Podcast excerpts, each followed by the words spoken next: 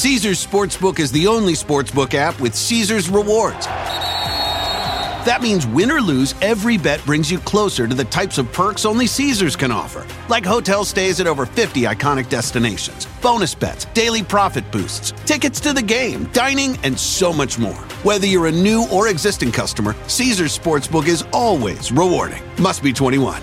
Gambling problem? Call 1 800 Gambler. Caesars Sportsbook. Don't just spectate, participate. Heads of state, business leaders, and high level intellectuals from around the world gathered in Davos, Switzerland this week for a special conference entitled Holy Crap, We're Wrong About Everything.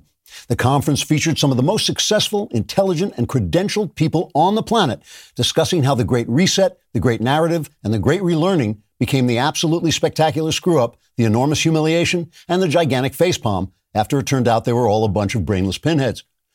Oxford University professor of climatology, Dr. Sally Ass Backwards, kicked off the conference by stepping to the podium to make a speech, slipping on a damp spot so that her feet flew up in the air and everyone could see her underpants, then landing on her backside, sliding clear across the stage, and flying through a side door into the lobby before she staggered back into the auditorium and stumbled to the podium to deliver her address.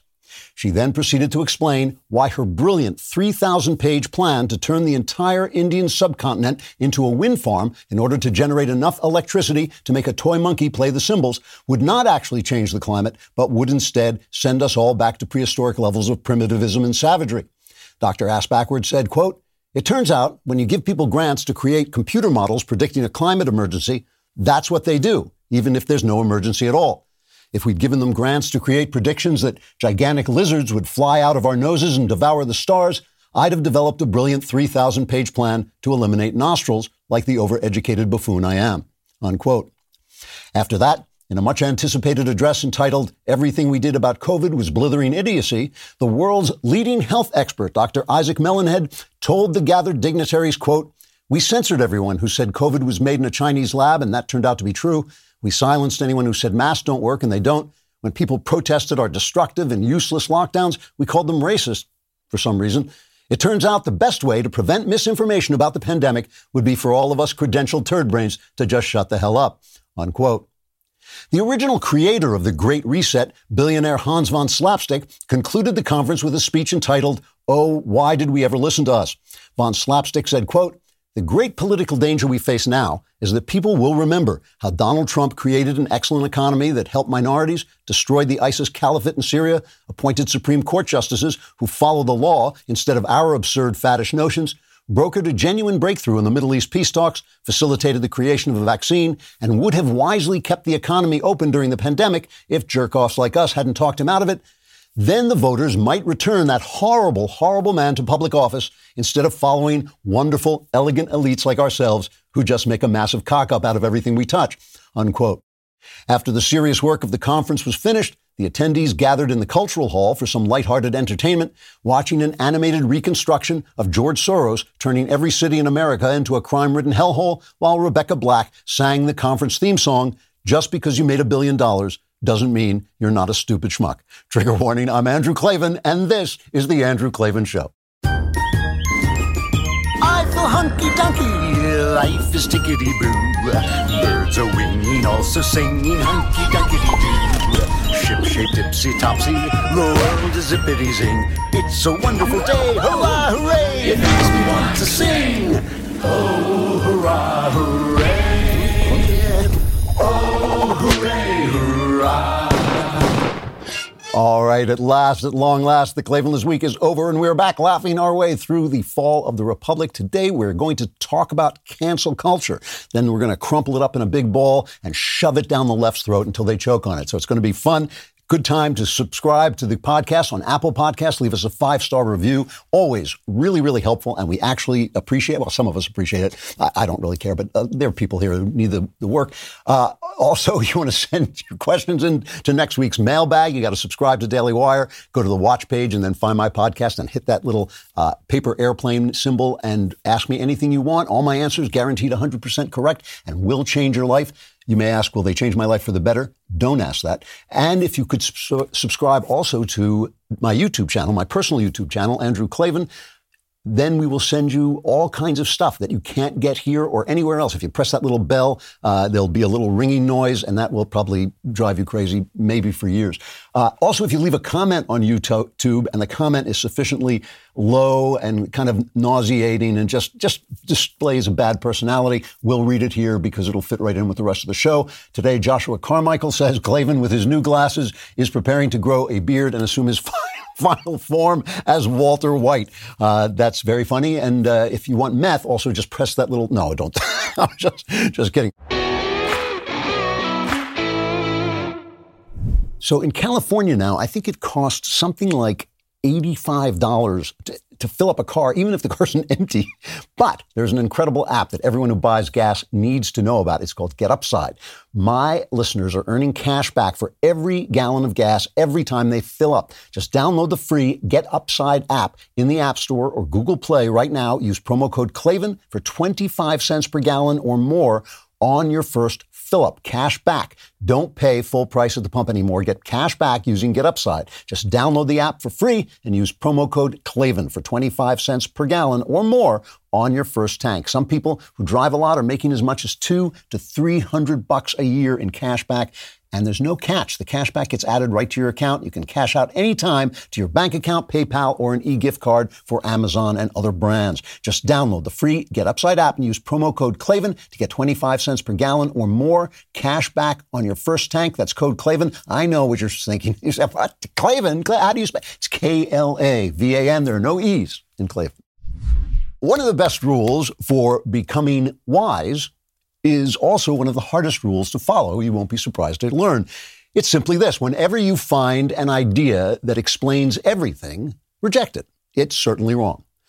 Freudianism, Marxism, evolution, liberty, individualism, whatever your religion is, racism, all of them may contain some truth. But if they make you feel you understand life or anything else right down to the ground, they become a snare and a delusion. It's hard to reject. This is what they call totalism. Totalism is kind of the idea that you can explain everything with one particular idea.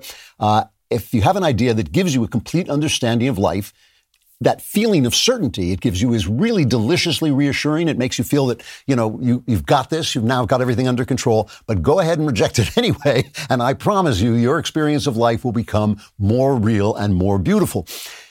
This is not nihilism, and it's certainly not relativism. It doesn't mean you can't have principles. It doesn't mean uh, you can't have your own ideas about things. It doesn't mean you can't tell the difference between right and wrong. It simply means that your principles, your ideas, and your morality should be suffused with humility. It's the opposite of pride. You want humility. Like Socrates, you should know that you know nothing. Like the prophet, you should walk humbly with your God. And in the immortal words of the crazy Oliver Cromwell, he said, I beseech you, I always love this quote, even though Cromwell said it. He said, I beseech you in the bowels of Christ, think it possible you may be mistaken. Now, I have been reluctantly plugging my book. I have my, I think I have my, uh, yeah, I do. My reader's copy here because it's so beautiful. I have to show it to you again. The Truth and Beauty. Uh, I want you please to go on and pre-order it. In fact, if you go on the Zondervan website and search for it, you can get a little sample of it so you can see if you will enjoy it, which I hope you will. Uh, and it's about the, the the Gospels, but it's also about the Romantic poets.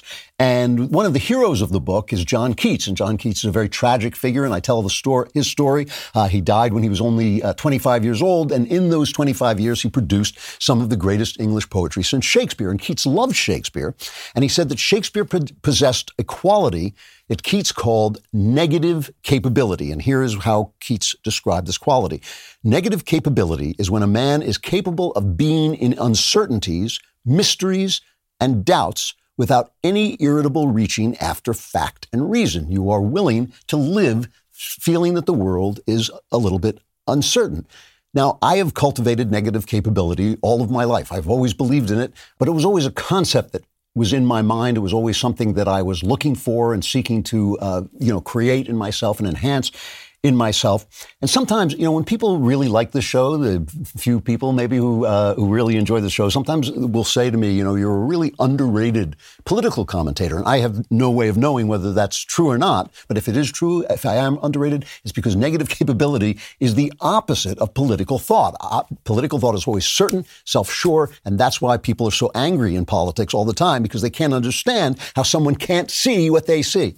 But negative capability makes people wise. It makes artists better at what they do. It helps people see the world without reducing the world to a mere reflection of their personal opinions because you, you're open to finding out your personal opinions might be mistaken. A great work of art is open to many interpretations, just like the world is open to many interpretations because it's it's it's the world is created by an infinite mind and you and I don't have infinite minds.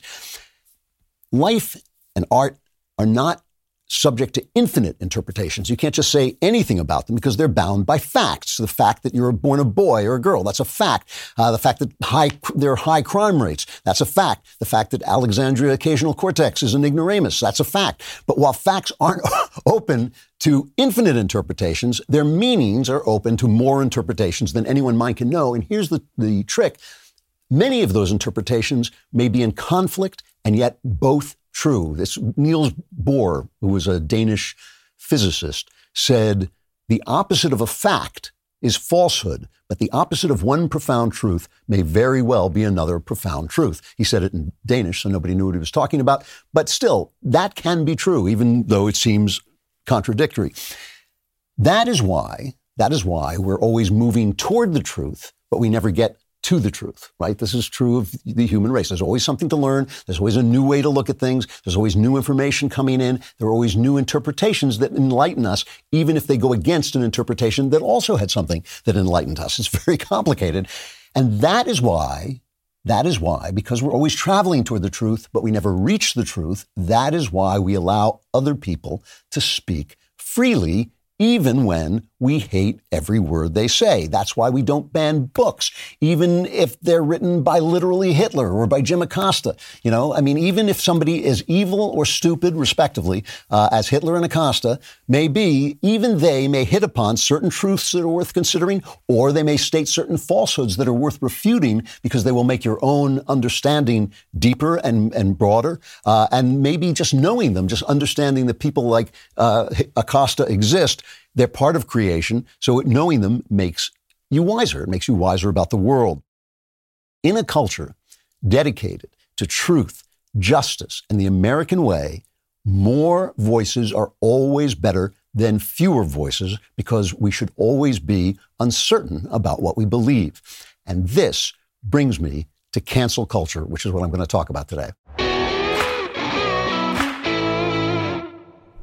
So everyone wants to be where the elite meet to eat, but I want to be where the elite meet to eat meat. And I want to be where they eat to eat American meat. You know, a lot of, uh, 85% of the grass fed beef that's in stores and online is imported. Do not pay a premium for low quality foreign meat. Good Ranchers sells 100% American meat and delivers it to your door for a great price. So your home can be the place where the elite meet to eat meat. Good Ranchers only sell 100% American meat sourced from local American farms. Their beef is prime and upper choice, the highest quality possible. They've got ribeyes, T-bones, New York strips, and more. They're pre-trimmed and pre-marinated. Better than organic chicken breasts are absolutely delicious and so easy to prepare. Head on over to goodranchers.com slash Klavan today to solve your meat problem once and for all. Get the transparency, quality, and cuts you've been craving Order now with code Klavan to get 30 bucks off your box. Now is the time to support American farms and ranches. They're hurting, you're hungry. Solve both those problems with a box of American meat delivered. Whoever buys the meat in your house needs to go to goodranchers.com slash Klavan today, and they need to know how to spell Klavan. It's K-L-A-V-A-N. There are no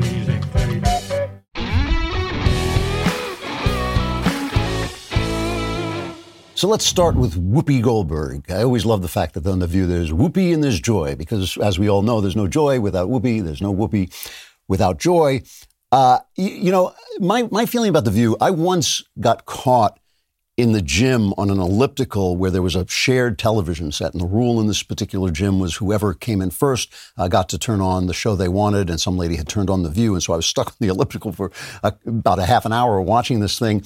Uh, and it, I think that's pretty much what hell is going to be like. I think that kind of, I was scared straight. I then became a much better person trying to avoid that fate for all eternity. However, some people apparently watch it. And this is, uh, Whoopi Goldberg said something incredibly ignorant uh, about the Holocaust on The View. This cut five. The Holocaust isn't about race.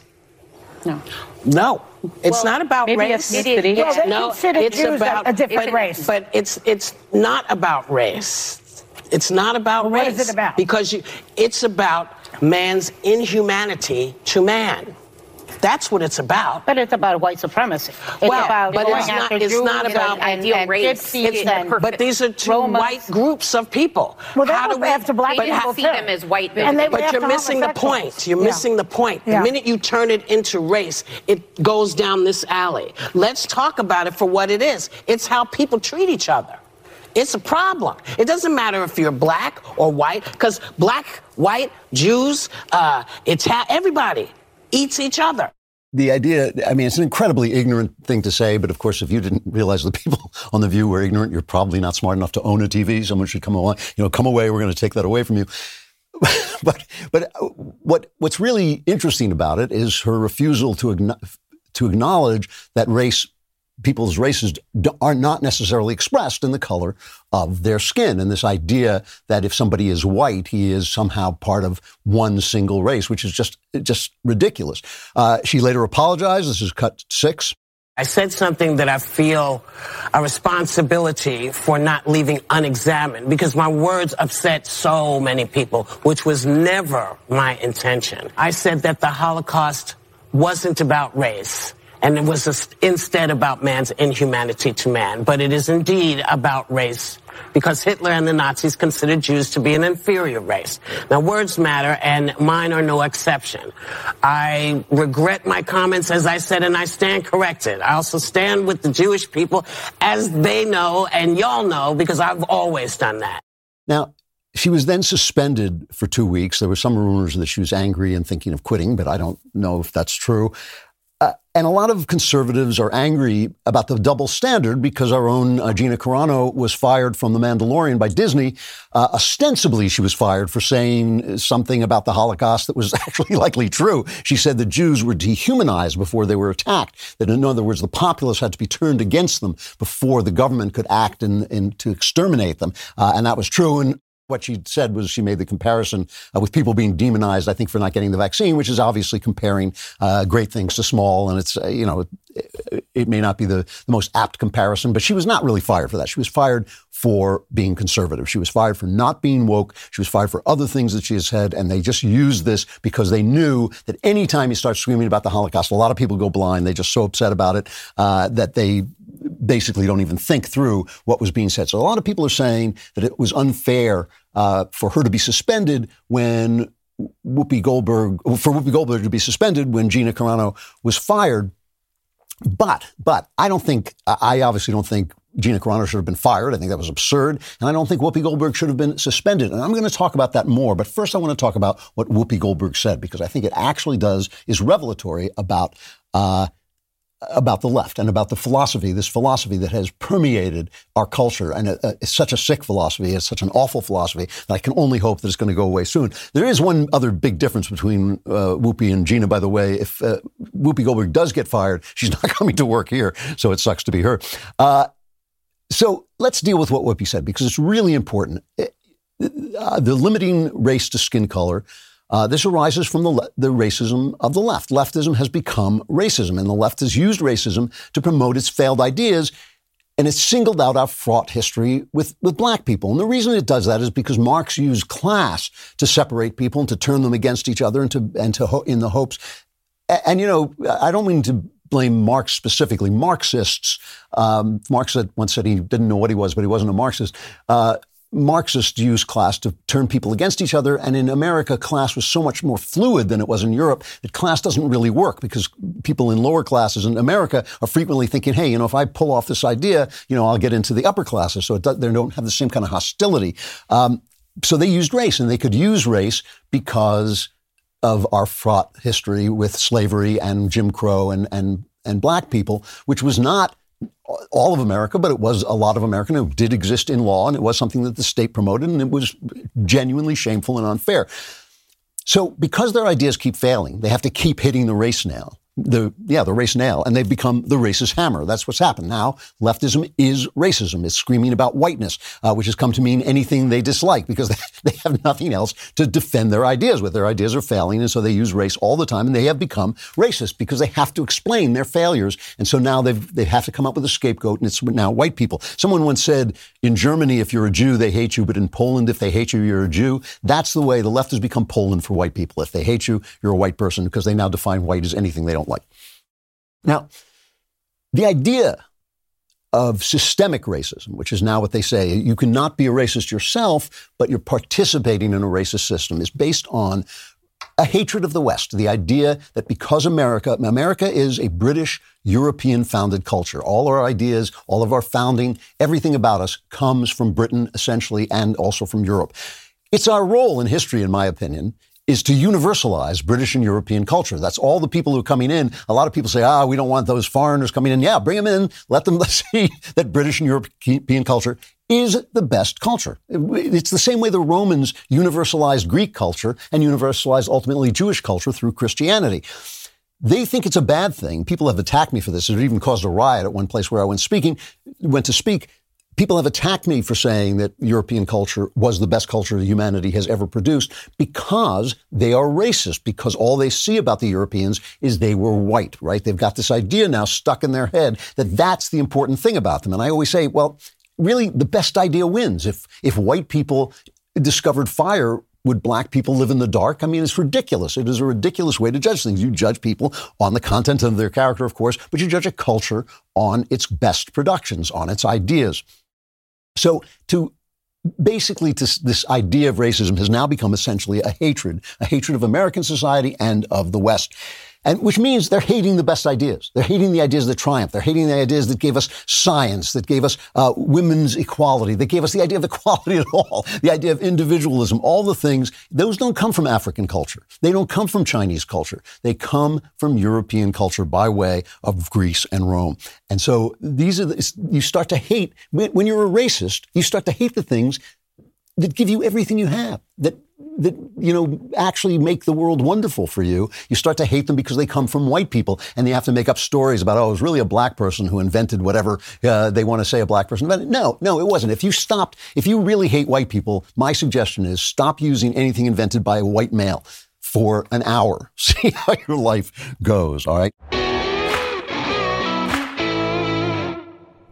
Valentine's Day is on the way, and if you want to give a truly meaningful Valentine gift, try paintyourlife.com. Get a professional hand painted portrait created from any photo at a truly affordable price, or you can combine photos of people or places you love into one painting. You can choose from a team of world class artists and work with them until every detail is perfect. I did it. It's really easy, it's lots of fun, and the results are really excellent. It's a user friendly platform, makes it easy to order a custom made, hand painted portrait in less than five minutes. You can receive your portrait in as little as two weeks. And any picture, yourself, your children, special place, a cherished pet, anything you want, makes a perfect birthday, anniversary, wedding, or Valentine's gift meaningful, personal, and it can be cherished forever. At paintyourlife.com, there's no risk. If you don't love the final painting, your money is refunded, guaranteed. And right now, as a limited time offer, you can get 20% off your painting, 20% off and free shipping. To get this special offer, text the word Andrew to 64,000. That's Andrew to 64,000. Text Andrew Andrew to 64,000. Paint your life. Celebrate the moments that matter most. Terms apply. Available at paintyourlife.com slash terms. Text Andrew to 64,000. Now, beyond the sheer ignorant racist stupidity of reducing all race questions to questions of skin color, when there are all kinds of different people in the world and all mixtures of the world and not all, uh, and remember, Africans, for instance, Africa is a continent. There are different races of black people in Africa. That, now let's talk about the Jews because this is really important. Jews are different from everybody else, okay? And I'll show you what I mean. Throughout the Middle Ages, the Jews were persecuted for their religion. They were considered the infidels, right? And I've said this before that even when uh, that you know when they went off on the crusades to take Jerusalem back from the infidel Muslims, they said, well, wait a minute, before we go kill the infidel Muslims, let's go kill the Jews who are, infidels living in our own countries. And frequently, the Crusades would start out with a good old fashioned pogrom before they set out for Outremer or Outremer, uh, where they would fight the Muslims. But even when Jews converted, even when Jews converted, they still were suspect because often they converted under coercion and sometimes by at the tip of a sword. So why trust their conversion? And so there was some kind of race hatred in there. But basically, basically, uh, the Jews were hated for their religion in the Middle Ages. If you read The Merchant of Venice, where, which has the evil Jew Shylock in it, he's despised because he doesn't have the Christian quality of mercy. Right? His daughter also Jewish, but becomes a Christian, and she's one of the heroes of the play. And one of the characters in the play says to Shylock about his daughter, he says, There's more difference between your blood and her blood than there is between red wine and white wine. So it's not the blood, he's saying, it's actually the content of her character and the, her religion, basically. And Shylock, basically the play, people always try to sell you on the idea that uh, The Merchant of Venice is not an anti-Jewish play. It's not an anti race, it's not a racist play, but it is an anti-Jewish play. It's a play that says Christianity is better than Judaism. Now, religions are ideas. There's nothing wrong with arguing with religion. It's killing people for religion. It's not, you know, I, I disagree with Islam. Islam disagrees with me. Uh, that's fine. We can have a beer uh, together and discuss it or discuss something entirely different if we don't want to discuss that. It's only when you start killing people that all that goes wrong. However, however, the hatred of the Jews became a central fact of European Christian culture, right? John Paul, the Pope, apologized for it, uh, and he's a saint, so he must know what he's talking about. But the everywhere the Jews were seen as the evildoers. They were at Easter plays, they would have a, an Easter play showing Christ's crucifixion. There was always a character who was the evil Jew who would come in and, you know, kill, kill Jesus. This was because of a theology that's called replacement theology. It's the idea that Jews were God's chosen people, but because they rejected Christ, because they killed Christ, this is the idea, they lost their chosen status, and their chosen status went to who? Whoever's talking, who's ever hating the Jews. It went to the Christians. Now the Christians are the chosen people and the Jews, God just kind of forgot about that promise he made to the Jews. He's not going to do that anymore. Now I've talked before and at length, and you can read my m- memoir, uh, The Great Good Thing, which has a uh, entire chapter about this. I've talked about why this is theological nonsense. Uh, it's an attempt to blame Jews for the universal, for universal sinfulness and for the universal act of killing Christ. It's when you think of the killing of Christ as something that humans did to God, that humans do to truth, and they do it all the time. They do it. They don't do, just do it to Jesus. They do it whenever uh, that anything approaching that level of truth appears. Then you understand why they had to become anti-Semitic. They had to sort of invent this idea. It wasn't us who killed Christ. It was those those Jews. Those Jews. But the Jews were also the people who brought Christ into the world, whose history culminated in Jesus Christ, his history up to that point, I guess I'll say, culminated in Jesus Christ. And basically, what God did was he used the Jews to introduce himself back into the world, and then he universalized Jewish religion. And only human beings, only human beings could take that gift, that gift of the Jews, and turn it into Jew hatred. Only, only human, you got to really be twisted by original sin. Where you say, "Thank you, God, for becoming universal," and boy, now I hate the Jews who made you universal in the uh, in the first place. Jews are special. If you don't believe in God, if you don't believe in the theology I'm talking about, Jews are special in Western culture because the God we worship is the Jewish God. The God that Jesus incarnates is the Jewish God. And guess what? If you are an atheist and you are anything like a Westerner, the God you don't believe in is the Jewish God. The God you are rejecting is the Jewish God. It's a wonderful, if you've never read the novel Catch 22, it's a wonderful novel and it's hilarious. At one point, a woman is saying she's an atheist and somebody insults God and says how awful God is and she starts to cry and he says, why are you crying? You're an atheist. And the woman says, yes, but the God I don't believe in is a good God, a just God, a merciful God. He's not the mean, stupid God you make him out to be. In other words, she doesn't believe in the God of the Jews. There's no way of getting around this. There's no way of getting around the fact that we are a country founded on Jewish ideas of a Jewish God. Love him, hate him, believe in him or not, he is your God. And that is why I always say if you hate the Jews, if you're an anti Semite, you hate God. You hate your God. And if you hate your God, it's probably because you're not so happy about yourself. Now, just as the good of Christ, the forgiveness and the freedom and the equality and the respect for women, all the things I was talking about before, this, as it permeates our values, so this historical error of Christianity was so universal in Europe. This replacement theology, it doesn't just go away. It doesn't disappear. It shaped a lot of what we were. were. And when Hitler sought to make the Aryan race the master race. He wasn't a Christian. He, he, they say he was a pagan. I don't know what he was exactly. Uh, he was a demon, right? When Hitler, but when Hitler did this, he was in some ways in, secularizing this Christian idea. He was saying, he was doing the exact same thing the Christians had done. He was saying, making the Jews a scapegoat because he was saying the Aryan race, the wonderful German race, who are tall and blonde, not like me, not like me, Hitler, but like, you know, all the other Germans, they're tall and blonde and handsome and perfect and beautiful. We're the chosen people, and therefore the Jews have to be destroyed. And he was made, he, it was an innovation in a way. He stopped persecuting them for their religion, and he started persecuting them for their race. And they had these incredibly complicated laws called the Nuremberg laws. I mean, about what you were if you had one uh, Jewish grandparent, uh, you were mixed race, but if you had more, you were Jew. And you know, but the point is, the point is, you could be a Christian like me, and they would kill you right? And they would kill you. That's racism. That's Whoopi's ignorance, all right? That is so. So she apologized for it. It's fine with me. I believe in apologies. I believe in letting people off the hook. But what we, she was saying was ignorant. But it's more than that, right? This is how the left got to this place because they universalized the Holocaust. And the Holocaust is not man's inhumanity to man. It is not racism. It's not hatred. It is hating the Jews. It is an attack on the God of the West. That is what Hitler was. Why the reason Hitler is such a central figure in Western history is he destroyed the culture of Europe, which was built on the culture of Christ. And he was as close as you're going to get to an antichrist until the real thing comes along. When you universalize, when you universalize the Holocaust, when you say it was about hate, it was about man's inhumanity to man, you are erasing, you are erasing its central motivation, Hitler's central motivation was a war against the Jews. And you listen now, the Anti-Defamation League has now redefined racism. It's really what we need is words to be redefined because we don't want them to have the meaning that they have. They now say racism is the marginalization and or oppression of people of color based on a socially constructed racial hierarchy that privileges white people. So it's what we want it to be. So this is the way this get, you get there, right? Hitler's war on the, on the Jews wasn't a war on the Jews. It was universal hatred. So anyone who hates is literally Hitler. Is literally Hitler, right? Any because he was just hateful. He wasn't a Jew hater. He was just hateful.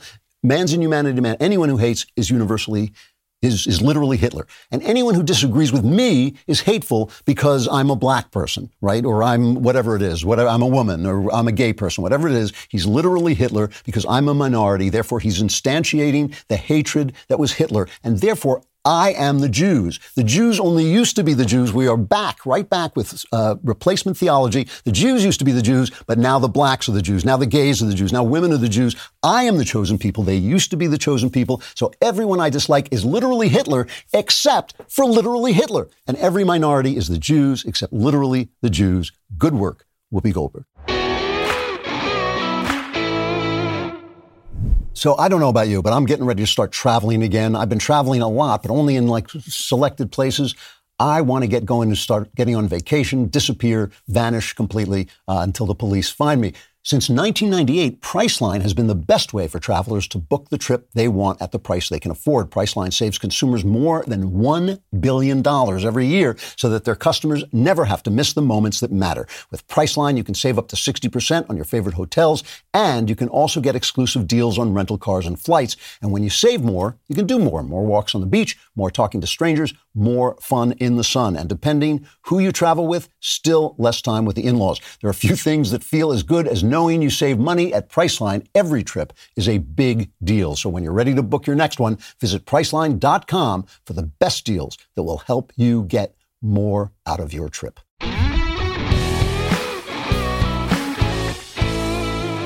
All right, that's Whoopi Goldberg. Now let's deal with Joe Rogan. Joe Rogan, obviously, po- very, very popular uh, podcaster. He's under attack. What he did was he interviewed a doctor who didn't agree that the vaccines were necessarily the best thing. There's a guy named Robert Malone. Uh, Malone, he says he was, a, he claims that he invented the kind of mRNA uh, vaccines that we've got, but he certainly was there in the beginning, did s- substantial work on in the field in the beginning, uh, and he feels that the vaccines have been understudied, undertested. He feels they may be dangerous. He th- doesn't think that uh, necessarily everybody should take them. Uh, so Rogan has him on, and Rogan has a lot of people on, and he talks to them. Sometimes he has kooks on, and he has different things. But this apparently got under the skin of all these uh, superannuated rockers like Neil Young and Joni Mitchell, and they all started telling Spotify that if they didn't take Joe Rogan off the air, well, they're going to have to take their music off. And at first, Spotify uh, told Neil Young he could pound sand, he could take his music off. I, I love the fact, by the way, this just proves, I, this is a little bit of a tangent, but it just proves my theory that rock music sucks. It's four chords, the lyrics are for idiots, and all these guys who are like Rage Against the Machine, oh, we're rocking in the free world, you know, they should start a new band called Obey, you know. Their new song, their new song could be like, you know, never disagree with government experts. They could play it like on a harpsichord. Bing, bing, bing, bing, bing, you know. So it was always, always a kind of music for idiots. So now everybody is, they're doing this thing that they do. They mob you, they mob you, they mob you. They will not stop. They won't take no for an answer. He must, Joe Rogan must be censored. And here is uh, Rogan's response. The problem I have with the term misinformation, especially today, is that many of the things that we thought of as misinformation just a short while ago are now accepted as fact. Like, for instance, eight months ago, if you said, if you get vaccinated, you can still catch COVID and you can still spread COVID, you would be removed from social media. They would, they would ban you from certain platforms. Now, that's accepted as fact. If you said, I don't think cloth masks work, you would be banned from social media. Now, that's openly and repeatedly stated on CNN. If you said, I think it's possible that COVID 19 came from a lab, you'd be banned from many social media platforms. Now, that's on the cover of Newsweek. Absolutely true. So, what is it all about? Rogan agreed to have some labeling, and Spotify said they're going to label. And a lot of right wingers, we're going to. This is what we're going to talk about eventually about the whole idea of cancel culture and whether there should be any kind of cancel culture or whether the whole term is wrong or you know wh- where are we supposed to stand as freedom-loving conservatives? Where should we stand on cancel culture? Uh, you know, a lot of people said, well, Rogan shouldn't. You shouldn't give anything. You shouldn't, you know, give an inch. Uh, but I, you know, I'm not against um, labeling that says you can get more information here, or if you want to get the government's take on it, you can go here. Uh, you know, the more information, the merrier. It doesn't bother me. I thought that was kind of a grown-up thing for Rogan to do. That doesn't bother me. I, I, have to tell you that I don't have doctors on the show discussing COVID for the simple reason is I can't judge whether what they're saying is true or not. So if a guy comes on and says, oh, the vaccine will make your penis fall off, I, I have no way of judging whether that's true. And his voice becomes in some ways my voice, and I don't want that to happen. I would have a panel on and let doctors disagree, and so you could see who was right and who was wrong. But, uh, you know, I, I wouldn't do what, what Rogan did. But obviously his right to do it is absolute, and there's no reason why Rogan shouldn't talk to anybody he wants. And what he says is, I'm just a guy who talks to people. So why, why should people go after Rogan? Well, I think the answer is obvious. It's not because Malone, the doctor he talked to, is wrong. It's because the elites, the left, have gotten everything wrong. I mean, my favorite reaction to this was was Brian Stelter's. Brian, here's Brian Stelter's reaction to Joe Rogan. You think about major newsrooms like CNN that have health departments and desks and operations that work hard on verifying information on COVID-19. And then you have talk show stars like Joe Rogan who just wing it, who make it up as they go along. And because figures like Rogan are trusted by people that don't trust real newsrooms, we have a tension, a problem that's much bigger than Spotify, much bigger than any single platform, Kate. But that's what the, is the heart of this right now. Love it. Because, you know, at CNN, they've got health departments and they've got newsrooms and they've got this, and everybody is screwing everybody else. They're all having sex. They've got they, Jeff Zucker, the head of the company, just quit ostensibly, you know, because he was having an affair with another woman there, another executive uh, at CNN. But obviously, it was also uh, must have had to do something with the fact that she and he were coaching Andrew Cuomo on what he was supposed to be saying in his COVID um, you know, reports that he was giving. The CNN was saying, saying, "Aren't these brilliant? These are so brilliant." Zucker and his mistress. You know, the the idea is they've only been having an affair recently, and everybody at CNN is saying, "Yeah, they've been having an affair for 20 years." And the reason, of course, is because they were married before this. Now they're both divorced. Cuomo is harassing, is accused of harassing people. Don Lemon is being sued for harassing somebody. They've got a producer who's chasing seven year olds around the room.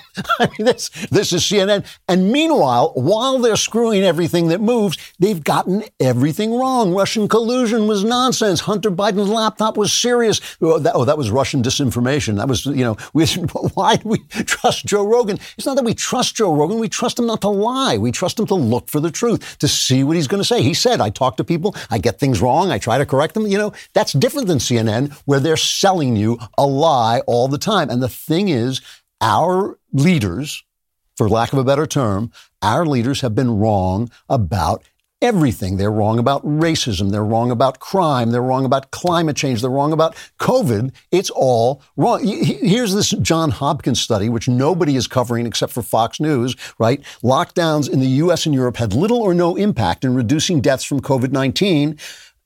The lockdowns during the early phase of the pandemic in 2020 reduced COVID 19 mortality by about 0.2%. That's not nothing. That's nothing. That's statistically zero, really. And he says we find this report says we find no evidence that lockdowns, school closures, border closures, and limiting gatherings have had a noticeable effect on COVID 19 mortality.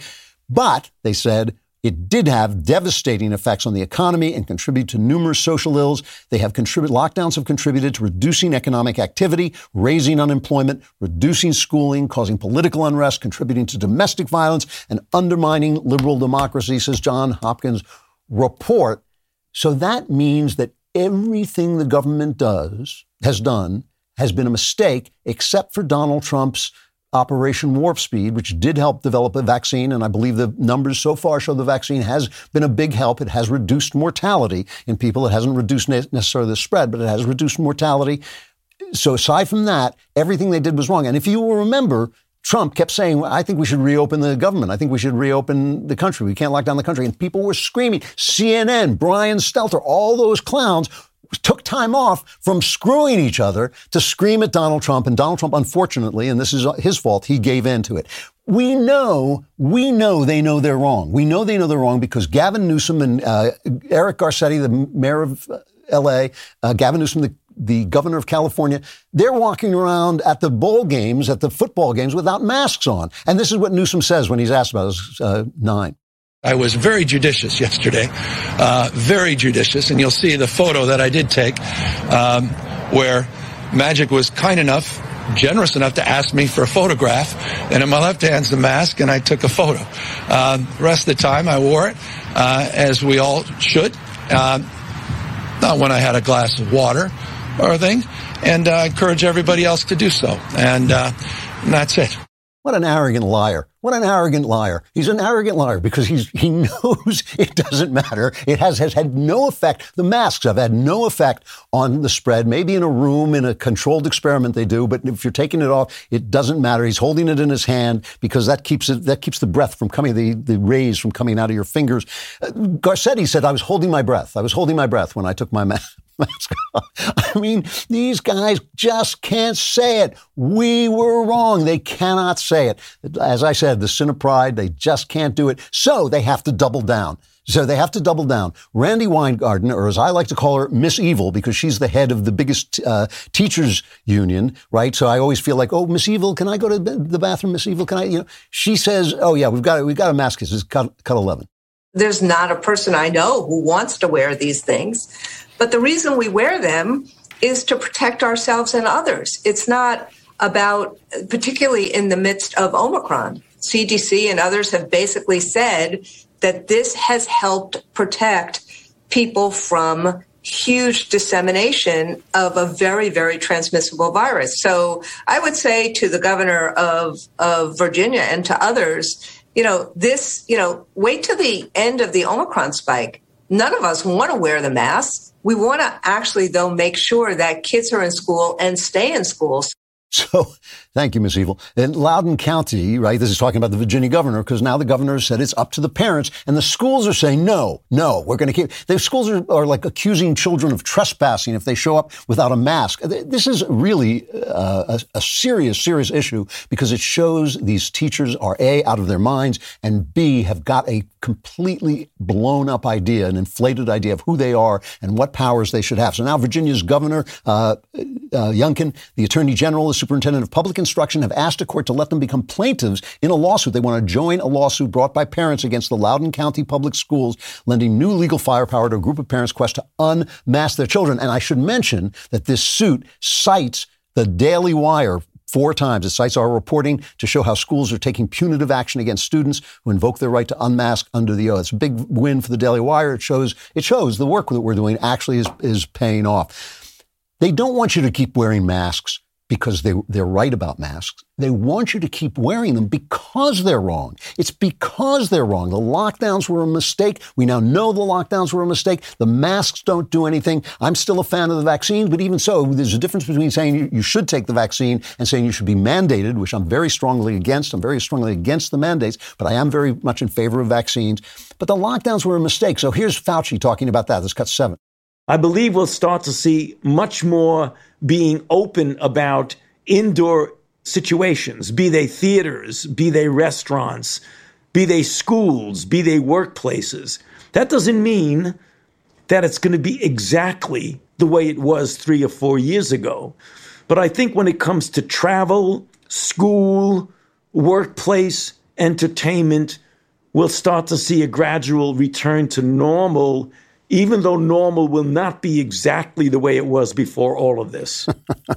yeah, because if it is, then we have to realize that it, it didn't have to happen. It didn't have to be this way. So this is why. This is one of the reasons why Rogan has to be silenced because, you know, maybe the guy he brought on, one of the doctors brought on was wrong. I, I heard one of the interviews he gave. I thought the guy was a little bit of a, not this, not the one I was talking about before, a different doctor. I thought he was a little bit of a loon, but, you know, he wants to talk to different people. Why? Negative capability, keeping an open mind, living in a little bit of uncertainty about yourself, living in a little bit of humility, knowing that you know what you know is nothing you know nothing. Then you're as wise as Socrates. If you know, you know nothing. You know, I've always given a lot of respect on the show and elsewhere to Bill Maher. And the reason I give respect to Bill Maher is because he does, he listens, even though he's a stone liberal, even though he's a stoned liberal, as he says himself. He says, I'm a childless, uh, unmarried guy who sits around, a libertine who sits around smoking dope. That's what he said. That's how he describes himself. All of that, he, he has enough humility to listen to people who disagree with him and let them on his show. And I always uh, get annoyed when people applaud for people they agree with on these shows because putting your hands together doesn't make a lie the truth. It just doesn't, it doesn't work that way. It may bring Tinkerbell back to life, but it doesn't do anything for the truth. Now, suddenly, Maher is attacking the left. Why? Because the left has gone insane. And here he is describing the problem. This is cut two. It's not my fault that the party of FDR and JFK is turning into the party of LOL and WTF. Members of Congress tweeting things like cancel rent, cancel mortgage, and no more policing or incarceration, declaring that capitalism is slavery, canceling Lincoln and Dr. Seuss, teaching children they're oppressors and math is racist, making Mr. Potato Head gender neutral and now an emoji for pregnant men. Real. I'm not making it up. I mean, the guy has his eyes open. He sees what he sees. And he's joking about the fact that he's now a hero on Fox News. You know, that now they're saying, uh, you know, Bill Maher for president on Fox News. Adam Carolla heard this. Our own Adam Carolla heard this. And he went after, he started, uh, I think it was a tweet uh, about the audience I've got to be careful because Adam uh, Adam likes his salty language, let's say, and I don't want to read that on the air. But he he says, watching the Bill Maher show, now you blankety blanks clap when Bill talks about getting back to normal. Shut the f up and admit you were wrong. See, this is the thing that never happens. I, you know, they never say this. They never say, oh, yeah, we're talking like conservatives because the conservatives were right. They were right all along. The people who said don't lock down were right. I've said it. When they first locked down, you know, they said 15 days to slow the spread. I was talking to Jeremy, the God King, on the phone, and I said, well, you know, we don't really know what this is yet, and maybe they're right. He said, no, once they do it, they will not open up again. And I told him, you were right. I was wrong. Not that hard. It's not that hard to say you were right. I was wrong when I was wrong and he was right. You know, know, it doesn't happen very often also, so it's, it's fine. But, but still, still, this is what cancel culture is because listen, and I'm going to talk about that next. This is what I'm going to talk about is about defining cancel culture and getting to it. But I just want to close with another thing that Maher said that gives credence to what Adam said. This is cut three. California just passed a law requiring large retailers to have a non gendered toy section. A non gendered toy section? Isn't Ken enough? We need a law for that? You have to inject yourselves into everything? From where you can throw a frisbee to who can braid hair? This is why so many people, by the way, were triggered by COVID policies. They were already sick of rules. See, that is conservatism. What, what they do with conservatives is they say you don't want any regulations. You don't want any any you don't want you don't want any government. We know there has to be a government. We all read our, our Madison. We know that men aren't angels and you need a government. All the conservatives are really saying is understand that taxes, welfare, regulations are all temptations to the powerful when they say we need more, what they need, mean is they need more, right? They need more money. They need more influence. They need more power. We should have a little bit of suspicion, just enough to make the news an attack on whoever is in power. As I've said a million times, I don't mind if they treat Donald Trump like they treated him, so as unfairly as they treated him, as long as they treat everybody like that, climb down everybody's throat. I'd be happy to see it. Whereas they, if they think, if they criticize Joe Biden for getting chocolate chip ice cream instead of vanilla, they think that they are actually doing the same thing they did to Donald Trump when they accused him of being a Russian asset, okay? They're wrong. They've been wrong about everything. And that is really, it really is what cancel culture is all about. And that's what I'm going to talk about next. So, you know, I push the Ring video doorbell, and you may wonder why, and it's because I can be bought. Ring has said they're sending me one of their new alarms, and their Ring video doorbell works so great. I'm really excited about it. Ring Alarm is an award winning home security system with available professional monitoring. Best of all, you can easily install it yourself. I installed the Ring video doorbell. It was really simple to get it up, easy to use. I get all of the sensors from motion doors and windows that will work on any house or apartment like yours. I get notified right on my phone whenever anything is detected. I've partnered with Ring, and so I'm excited about getting the Ring alarm. You and your loved ones can rest easy knowing that Ring is helping to protect your home. And it's more than just security. You can add sensors that help protect your home from flood, freeze, and fire too. You may not have known, but it's true. Ring has an award winning alarm. Go to ring.com forward slash Klavan to get a great deal on a Ring alarm home security kit today. That's ring.com forward slash Klavan. Now, no matter where you are, because you can just look on your phone, you can be across the country or you can be at home. Anybody comes to your door, you just look at your phone, you can talk to them, you say, How do you spell Klavan? And if they know, if it's that guy, call the police. So today's culture segment is about cancel culture, one of the worst cultures we've ever developed in this country, but it's everywhere and we should be talking about it. And I find our conversations about cancel culture to be incredibly murky. When they suspended Whoopi Goldberg, I tweeted out uh, how about you don't suspend her? You just give Gina Carano her job back and let Kevin Hart host the Oscars. And a couple of people, including Ben, I think, said to me, no, you know, there has to be one standard. If they're fired, she should be fired. And the problem with, with that is that's, in a lot of ways, is giving cancel culture too much credit. It's saying there's something legitimate here, so let's just make the standards fair. I don't think there's anything legitimate about it, and I think we should actually d- define what we're talking about really, really clearly. We're not going to be able to come up with a hard and fast rule. I know people love hard and fast rules. We're not going to be able to do that because of negative capability, because we don't know what we don't know. But still, there's, we, we need to talk about this a lot more clearly. You can't define a standard. I mean, Gina Carano said something that may have been overstated, uh, but it was perfectly within bounds. Whoopi Goldberg said something that was ignorant, but I didn't think it was anti-Semitic. I didn't think she was being hateful. Uh, I have no reason, you know, um, maybe she said something about Israel at some point, but I have no reason to think she hates Jewish people. That's, you know, that's not what she was saying. She just was ignorant. She just didn't know what she was talking about. Joe Rogan had a guy on Uh, but why shouldn't a you know why shouldn't a doctor get to express his opinion when mainstream doctors have been wrong, as I say, about almost everything? It seems like people can be criticized, they should be corrected, they can be argued about, they can be scolded, but why should they be fired? Why should we allow these mobs, these mobs, to gather together and intimidate? Let's face it, timid businesses to begin with to intimidate them into silencing free speech in a country that is founded on free speech. And I know I've said this before, but I have to emphasize it because I think a lot of people on the right don't get this. Our right to free speech comes from our creator. That is in our founding, that's our founding axiom, right? That's where the rights come from. They come from our creator. The First Amendment is meant to keep the government from taking those rights away.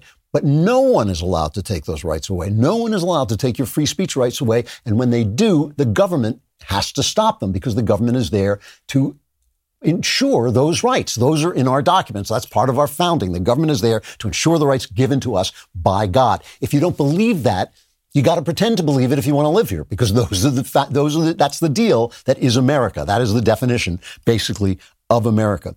Now, does that mean that no one should ever be punished for anything they say?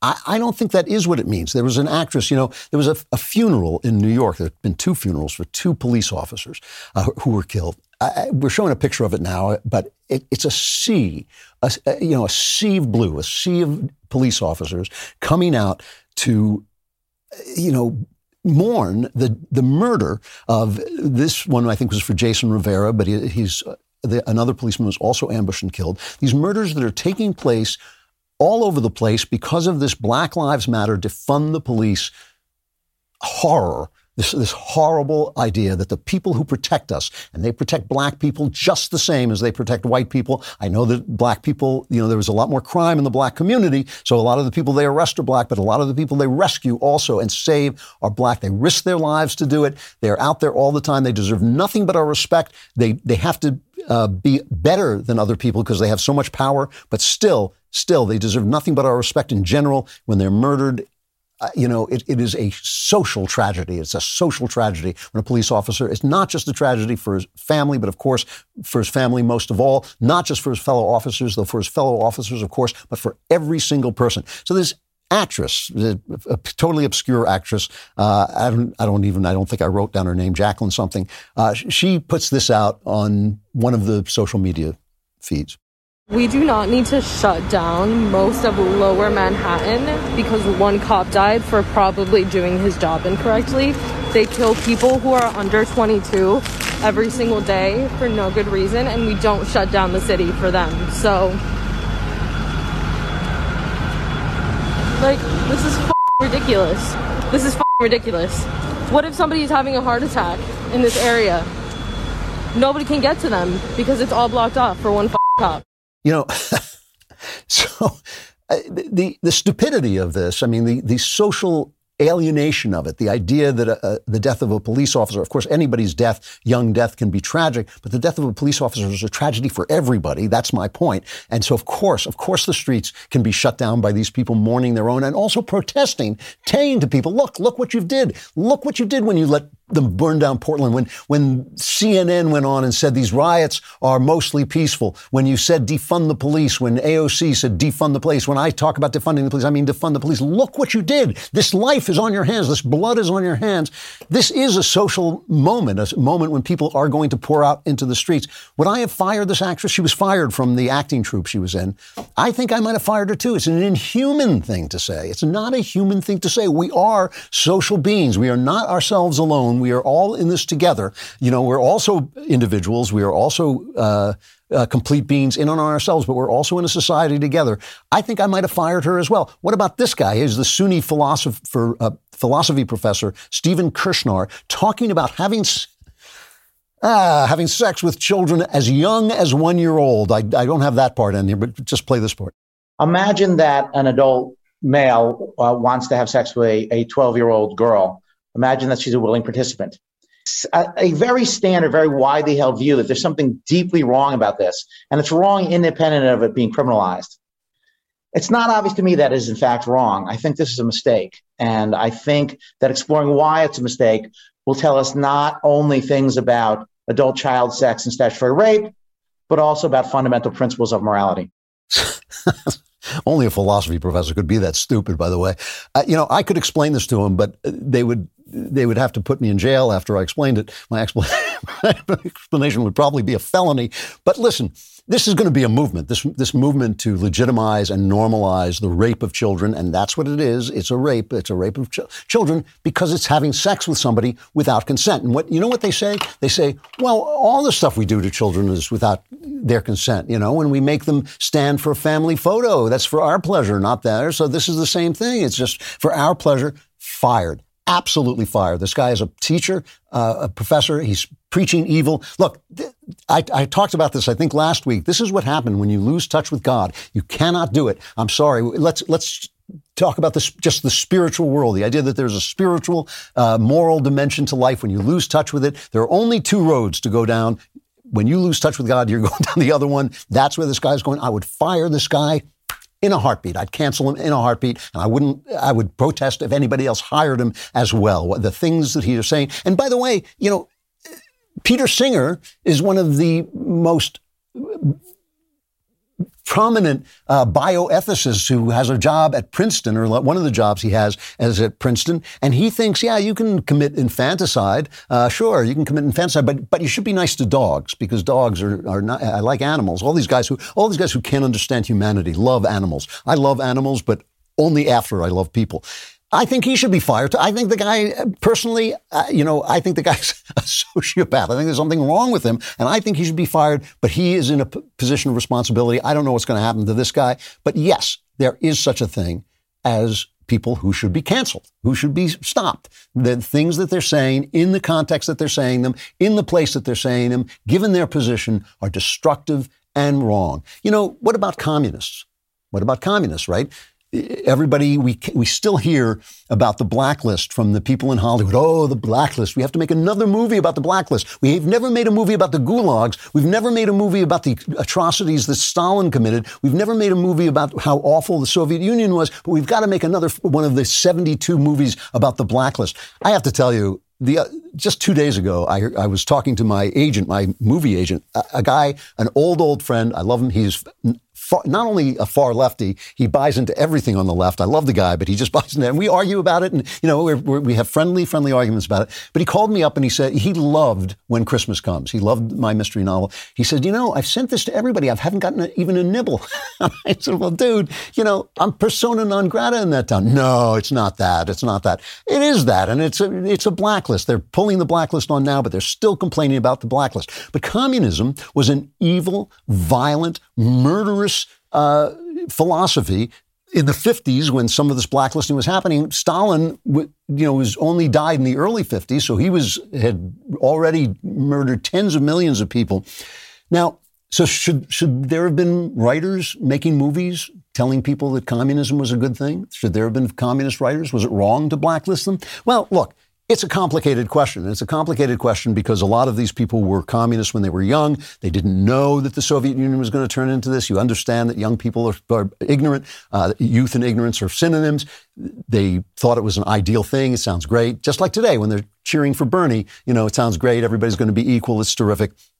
You know, so it, it, it, was wrong to, if a guy said, "Hey, I was a communist, but I'm not." But I don't know. You know, like the Spartacus, a great movie, was written by a roaring communist. Uh, he was a Stalinist, really, uh, and he that you know, and he was and he wrote Spartacus, a terrific movie, and he had to write it, I think, under a pseudonym, or that was when the blacklist was broken. I can't remember. But anyway, I'm just saying it's a very complicated question because it was an evil philosophy. It still is. It still is. I, you know, guys like Bernie Sanders, what are you going to do? You know, you cannot explain to people how evil it is.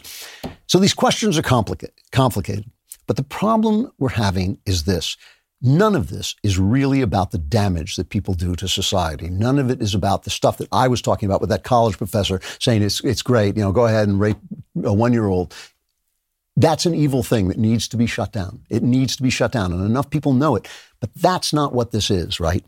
This is cancel culture as we know it today is a function of the left. It is a function of the fact that they were wrong, that socialism turned out to be destructive, that communism turned out to be murderous, and they cannot accept it, and they have taken over our culture, and they are preaching things that they know to be wrong, and so they have to defend them in the only way they can, which is by accusing everyone who disagrees with them of being hateful, of being racist. You know, these are the people, they, they accuse us of the things that they do. They accuse us of being racist and then tell us how bad whiteness is, right? Or they identify blacks with criminals like uh, like George Floyd. You know, they don't they don't say like uh, you know Italians. You should really like Al Capone. You know, they make statues of George Floyd as if black people. Yeah, I love I love those drug dealers who do home invasions. Those are our favorite people.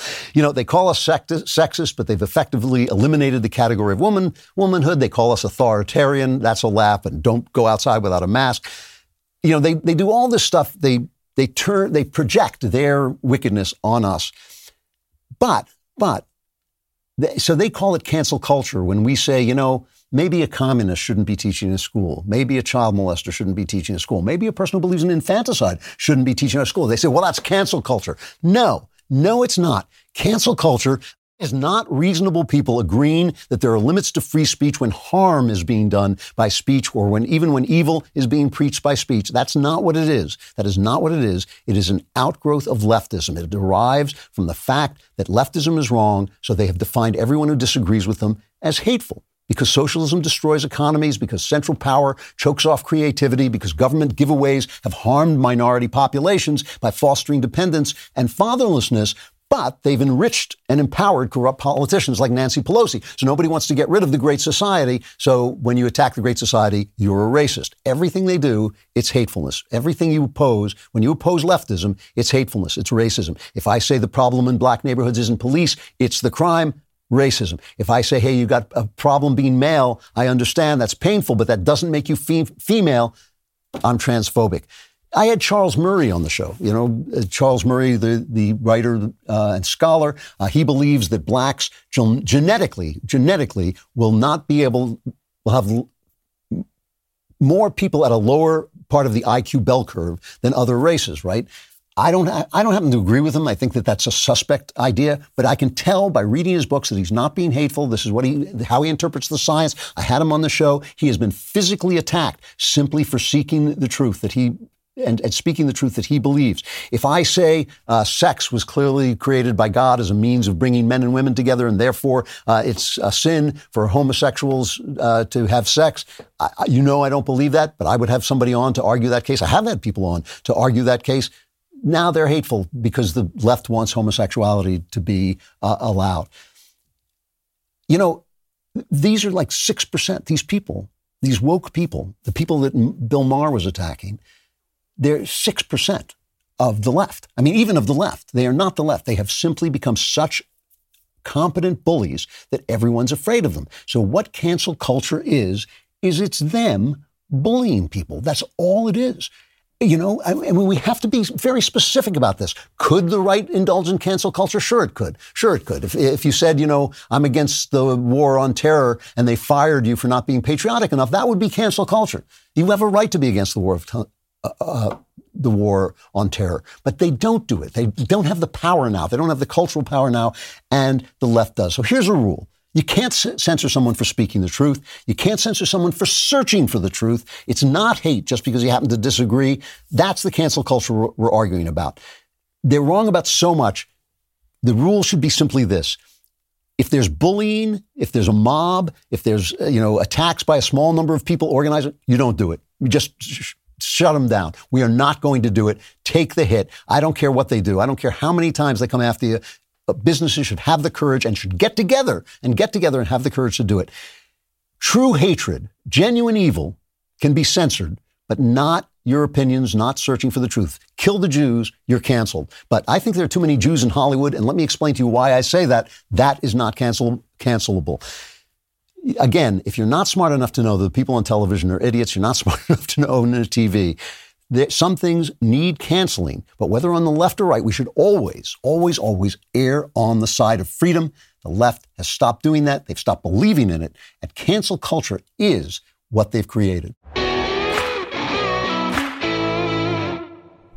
So this show comes out on Friday evening, uh, and so and if you're listening to it on Friday evening, it's probably because you don't have a date, and if you don't have a date, it's probably because you're not using RockAuto.com. Now, RockAuto.com is not a matchmaker; they're actually the best way to get parts for your car. But when you say rockauto.com like that, you say it with that kind of masculine voice, women just come fly. They just will appear. You'll see. It's like magic.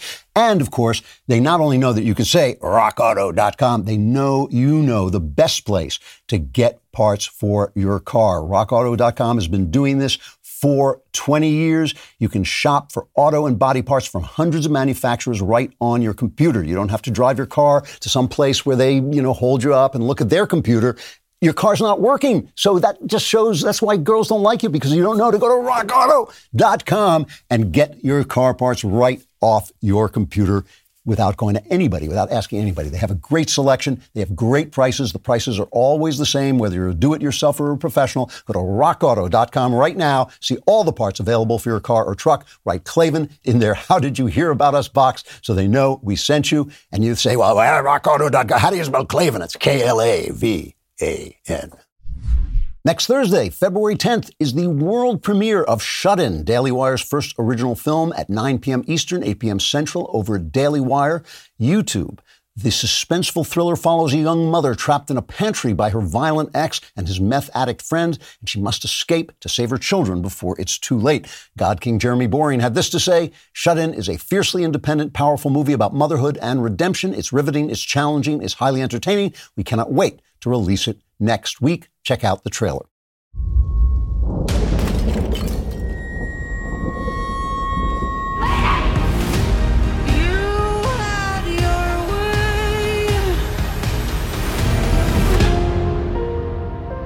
Now you must pay.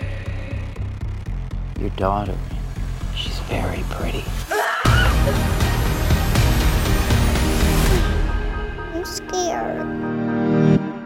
Don't forget, Shut In is premiering next Thursday, February 10th at 9 p.m. Eastern, 8 p.m. Central over at Daily Wire YouTube. We entered the entertainment space in order to send Hollywood a message. You no longer have a monopoly on the film industry. The release of Shut In is just the next step in proving it. So, do you want to, some of these beautiful Andrew Klavan, Ben Shapiro, Matt Walsh, and Michael Knowles Valentines? Don't answer that question, but if you do, you get a dozen of these Valentines featuring all the Daily Wire hosts for $9.99. Just $9.99. When you give this to the person that you are trying to woo, uh, you'll have a lot of time to be looking for someone else to try and woo. Uh, but $9.99 for a dozen Daily Wire Valentines.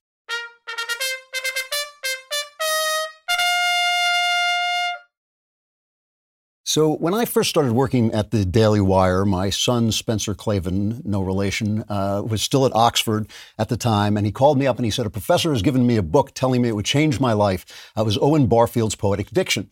So I read it and it changed my life. And I said to Michael Knowles, uh, You should read this book, Poetic Diction by Owen Barfield. It will change your life. And he was reading it and he went to a discussion panel where a uh, famous TV writer named Dean Batali was there, and Batali looked up and saw him holding this book and said, "Oh, that book will change your life." I just, as I was coming in here, I bumped into Knowles in the uh, commissary, and Knowles said was reading uh, another book by uh, Barfield that I had recommended to him, and said it was just fantastic.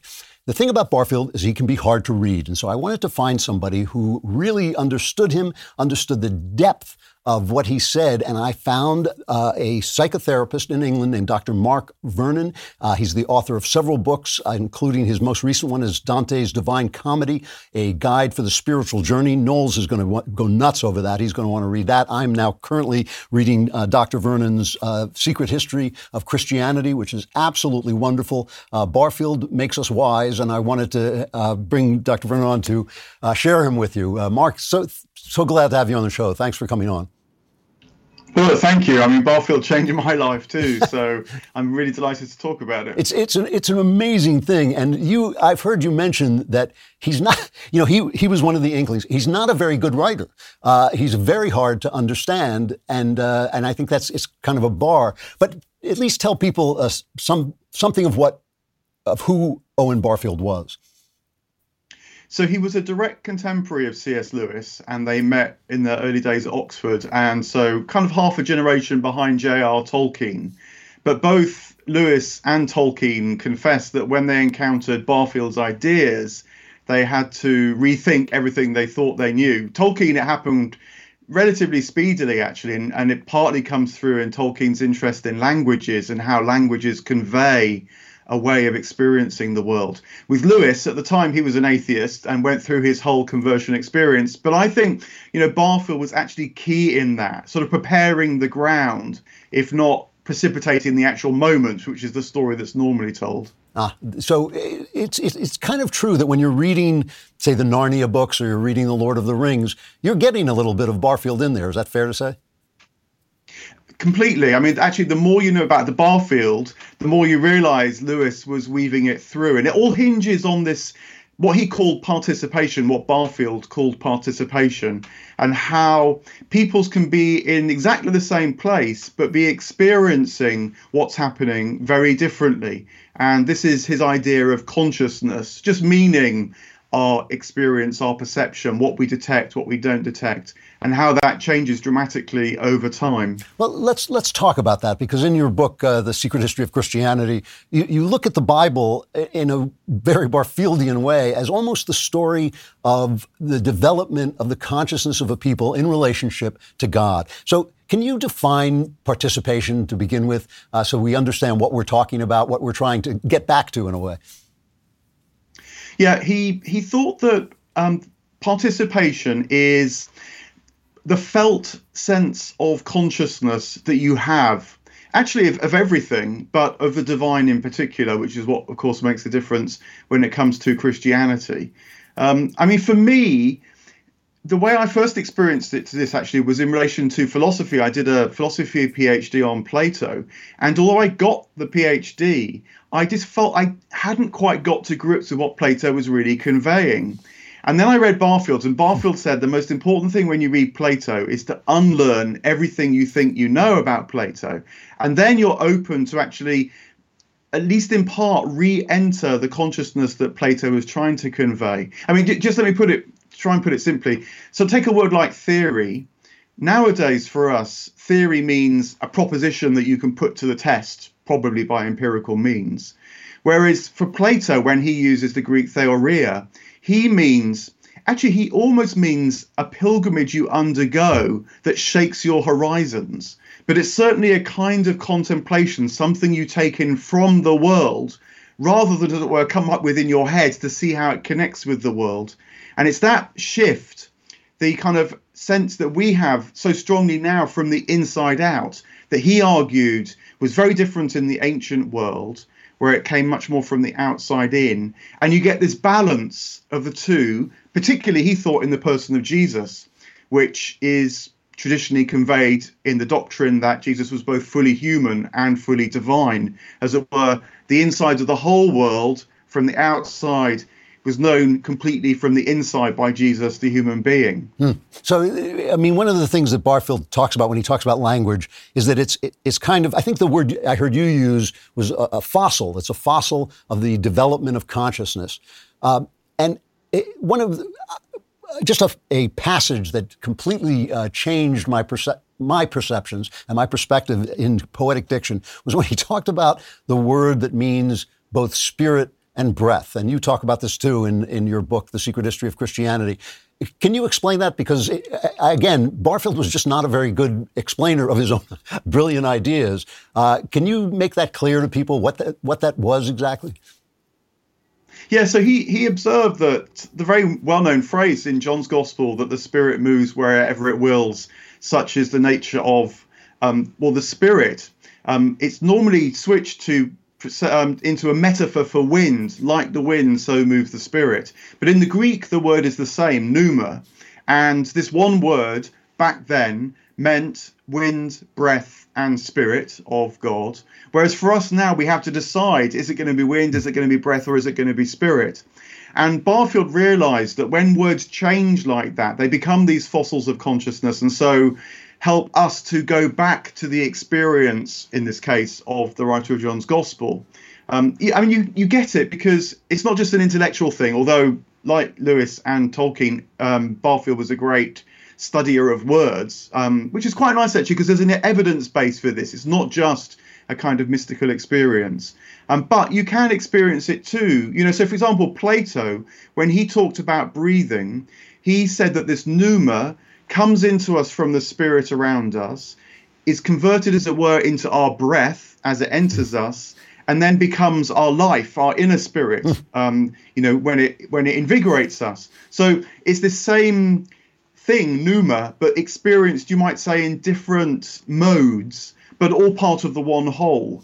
So this is a kind of integrated participation with the world around us, rather than the rather fragmented participation which we tend to devolve to now. Right, because the, when the word becomes, as you say, a metaphor, when it becomes either uh, spirit or breath or wind, it is actually a fossil of our separation from that spiritual uh, feeling of the world. Uh, th- this is something that seems. Barfield felt that this happens kind of again and again, right? It's it's kind of cyclical. Yeah, he felt that there's a there's a, pr- a process of withdrawal, as he put it, um, where human beings at various times, you know, maybe about every 500 years or so in a kind of cultural cycle, um, become a bit disconnected, bit disconnected from the world as they felt they'd experienced it. And whilst this leads to periods of alienation, and he thought we're right in the middle of one of those periods of alienation now, um, it nonetheless almost forces, or or perhaps better, sort of precipitates a development of inner life. And you might say that psychotherapy, you know, of which I'm part, um, is part of that development of inner life. But that in itself, in time, fosters a renewed connection with the world around and about.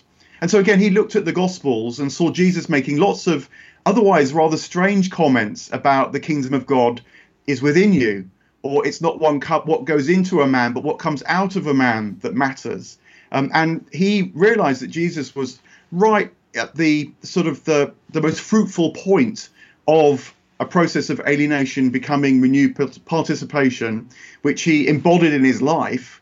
And then people looked on and realized what was going on for themselves. So, you know, uh, i want to talk to you about psychotherapy in a minute. I want to talk to you about the actual uses of this because I think it's one of the things we've talked about here uh, with my friend Jeremy, who runs runs the joint, uh, we've talked about the fact that Christianity has not participated in the treatment of mental illness, and you have a, a, very interesting spiritual take on this that I want to talk to you about in a minute. But before we we get to that, this alienation, this separation from the spiritual experience of life, it, it we lose something in that alienation, but we also make an advance in it, don't we? I mean, science, in some ways, is is a result of that yeah, science definitely a result. Um, you know, we feel we're on the kind of pivot. Is it going to spiral into a complete machine view of the world? You know, the machine consciousness is sort of its own. The desire to give yourself over to the machine rather than to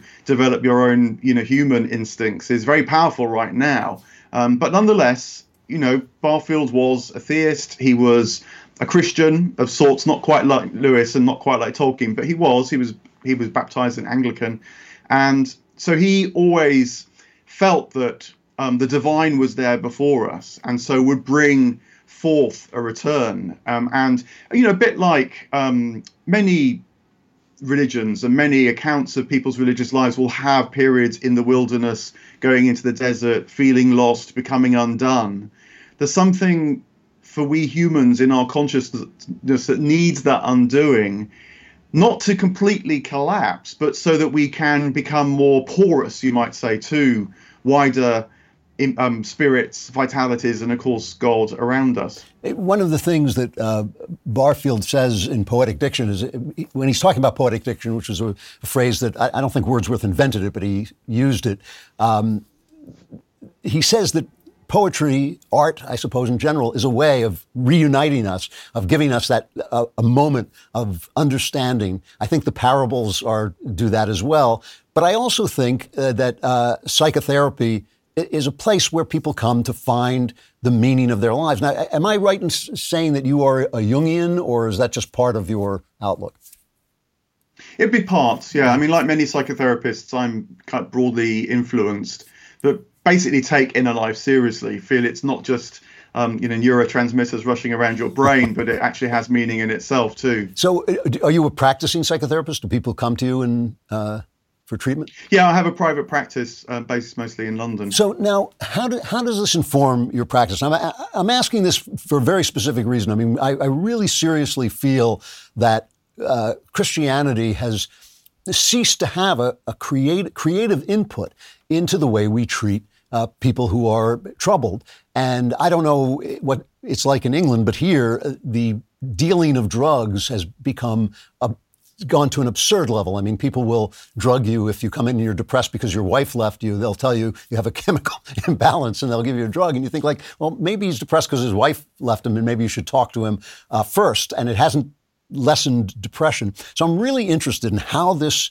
in f- the things we're talking about, and, and just ideas of spirituality, how do they affect your treatment of individuals who come to you with troubles?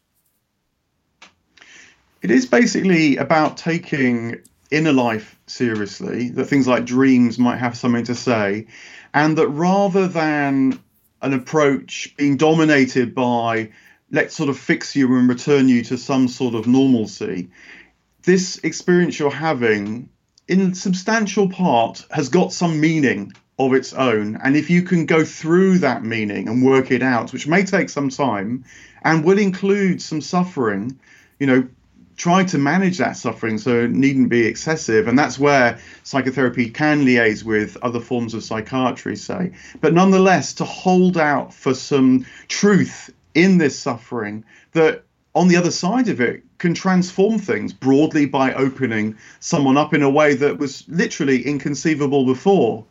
Um, you know, it's, it's it is a remaking of the old spiritual sense that somehow death and suffering are part of the way to more life.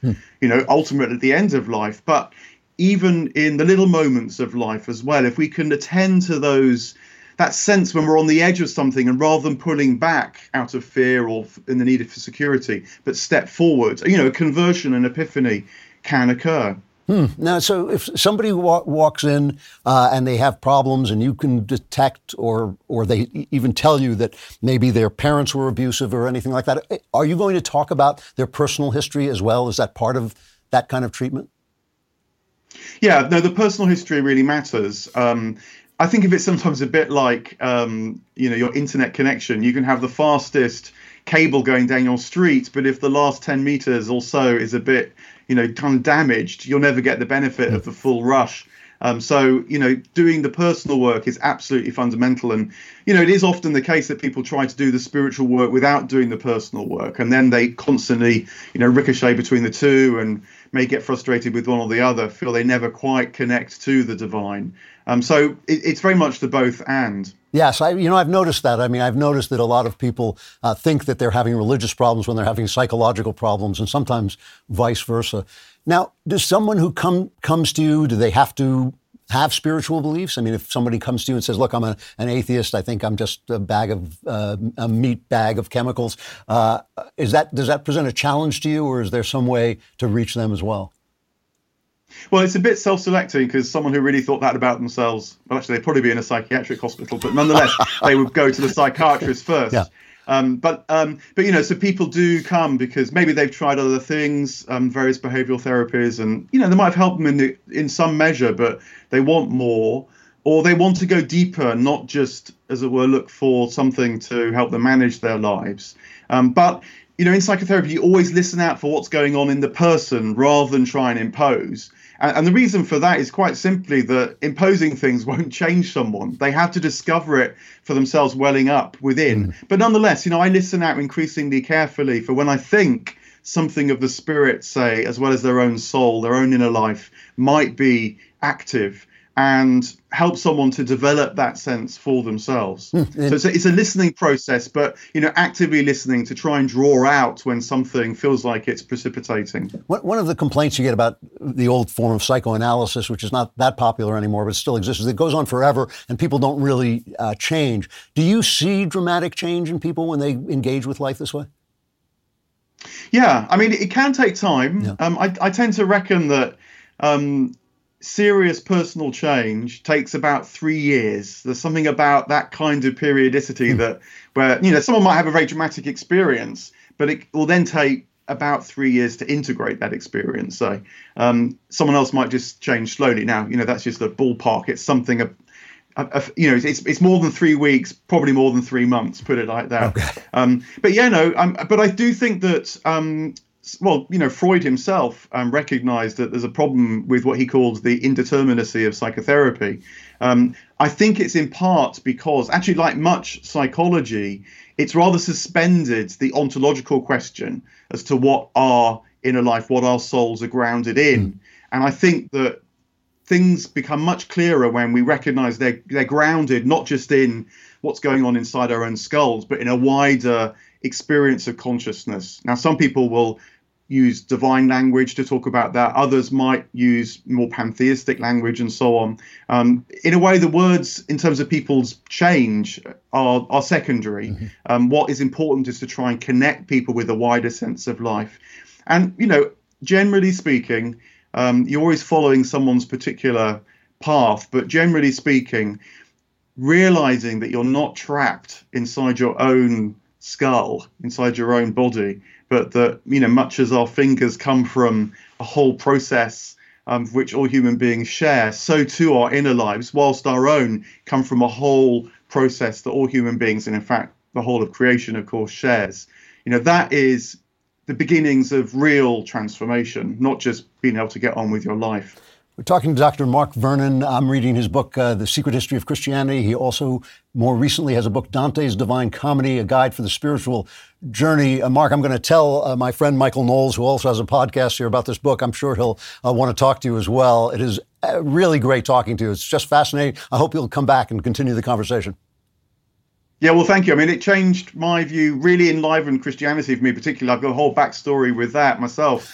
um, so, you know, there's a lot that could be said. And, and, and you know, it's, it's a good moment for it because Christianity often is struggling. And I think Barfield, like C.S. Lewis has for so many people, has got something really crucial to say. Absolutely. I, I completely agree. Thanks so much for coming on. I appreciate it. Thank you. All right. It's that time. Bring your, gather your problems around you, kiss them on the head, bid them goodbye. It's time for the mailbag. We're all haunted by the specter of this guy who's listening to Andrew Klavan. Yeah! that was really about Joe Rogan, but anyway. Uh, all right, from Anonymous. Uh, hey, Andrew, I hope this gets to you. I'm hoping to get your wisdom on transitioning into adulthood. I turned 25. I'm single. I don't have kids. I've always been obsessive about my childhood, frequently grieve over things that I lost years ago. I'm now starting to understand that there's no going back, and I have to look forward and truly step into my adulthood. It's painful and confusing. Do you have any advice? on intentionally and purposely moving from childhood into adulthood. I'm a Christian, and your views on the moral order have already helped me tremendously. Um, is a really interesting question. How do, you know what what attitude do you take transitioning into adulthood when you miss your childhood. You know, the only uh, real compliment my father ever paid me was he once said to me that uh, I have the knack of uh, being childlike without being childish, and uh, I, I, think that that is a lovely compliment actually, and um, and I, I hope that's true. What's the secret to that? Well, first of all, you have to understand that the things that you miss in childhood are not behind you, they're up ahead of you. And what I mean by that is when, when Jesus says you have to become as a little child, he doesn't mean you should become ignorant and stupid. He doesn't mean you should cry. He doesn't mean you should, you know, wet your pants or anything like that. What he means is you have to develop the wisdom to become childlike again. There's that meme, you know, the bell curve meme where the idiot is on one side and the wise man is on the other side and they're both saying the same thing. That's the thing that you're looking for. How do you get there? Well, there are a couple of ways. One thing is get married, have children. Children are great because you can play with them. They bring back your childhood. Uh, you can be a child again with them, and it is a wonderful experience. Uh, you can go to toy stores. It's terrific. But also, you know, I always like to quote, I use this in one of my novels, a, a, a phrase I found on a statue in a Marian uh, um, um, altar in New Haven when my son was going to Yale. Uh, it said, it said, do right, fear nothing.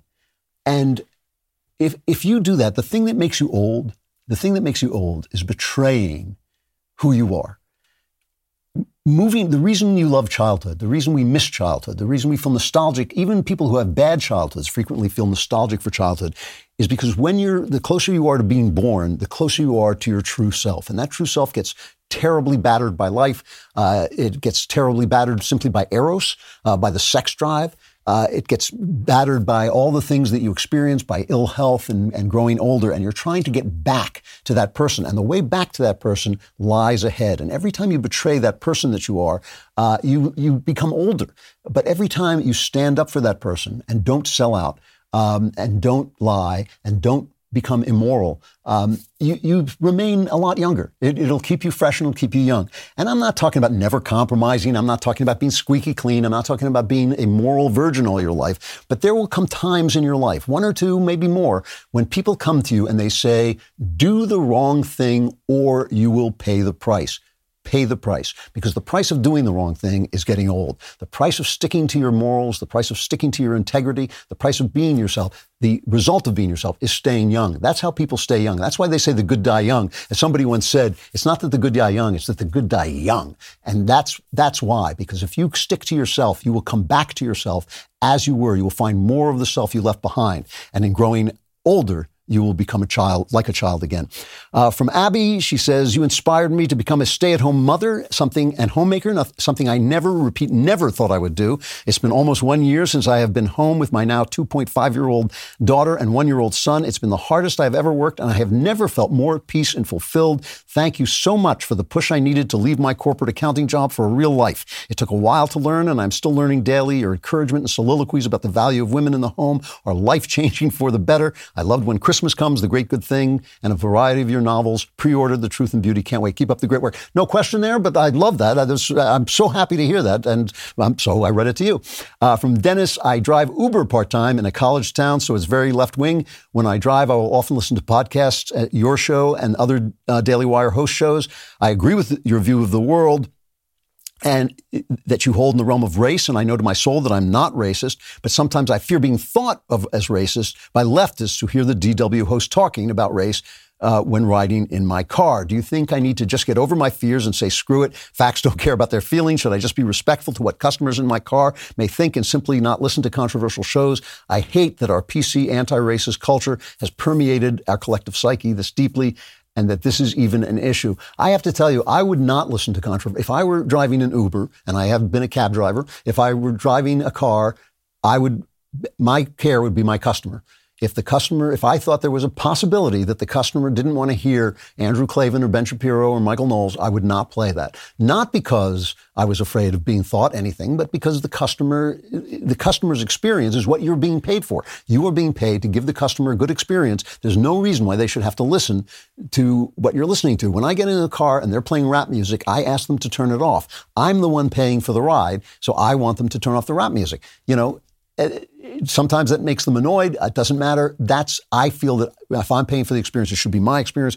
So yes, turn turn us off when somebody gets into your Uber, uh, but not because you're afraid of what they think, but simply because they're the customer and you are being paid to give them a good experience.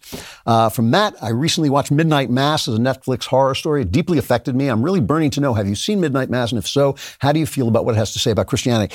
I watched the first episode and decided not to watch the rest for a very specific reason. And the specific reason is this uh, partly because of my uh, experience at Barfield, but partly because of writing The Truth and Beauty. The Mass has become the center of my worship experience in church. I'm there essentially for the Mass, and it has become uh, an exercise, not just in going through the ritual, it has become like meditation, yoga, the things that people do to connect, uh, as uh, Dr. Mark Vernon was talking about, to connect with the spiritual in life. And it has become a very, very important part of my life. And I didn't want Hollywood screenwriters putting horrific images in my head about the mass. I could see that they were coming, so I just turned it off. Uh, that doesn't make it bad. That doesn't mean it's evil to watch. It simply means for my life, it was it is much more important for me to experience the mass than for me to experience Midnight Mass, a horror movie.